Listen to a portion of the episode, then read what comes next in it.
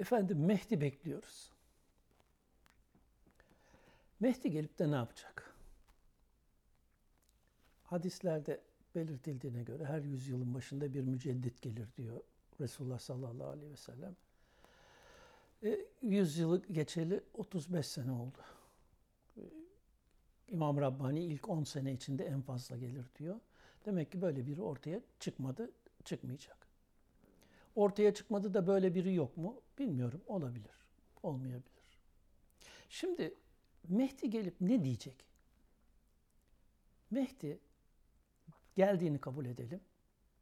Kur'an'ın, Kur'an ayetlerinin, Resulullah'ın hadislerinin dışında hiçbir şey söylemeyecek.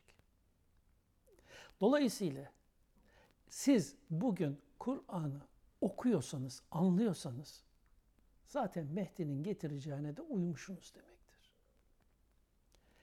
Resulullah'ı anlayıp yaşamaya, değerlendirmeye çalışıyorsanız zaten Mehdi'niz gelmiş demektir.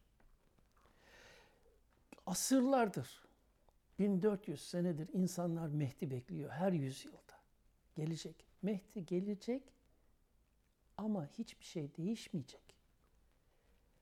Mehdi'nin söyledikleri de gene Kur'an'ın, Resulullah'ın söylediklerinin birebir aynısı olacak. Onun dışında bir şey getirmeyecek. İsa da gelse aynı şeyler söz konusu, Mehdi de gelse aynı şeyler. İnsanlar Mehdi'yi bekleyerek Mehdi bizi kurtaracak zannediyor. Mehdi sizi kurtarmayacak. Mehdi size Kur'an'ı hatırlatacak, Resulullah'ın bildirdiklerini hatırlatacak. Eğer siz onun dediklerini değerlendirirseniz kendi kendinizi kurtaracaksınız.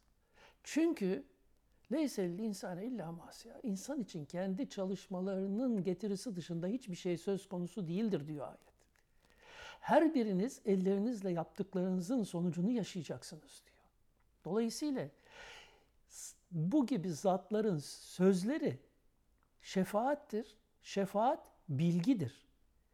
Bilgiyi değerlendiriyorsanız şefaate ulaşmışsınız demektir. Bilgiyi değerlendirmiyorsanız şefaate nankörlük etmişsiniz demektir.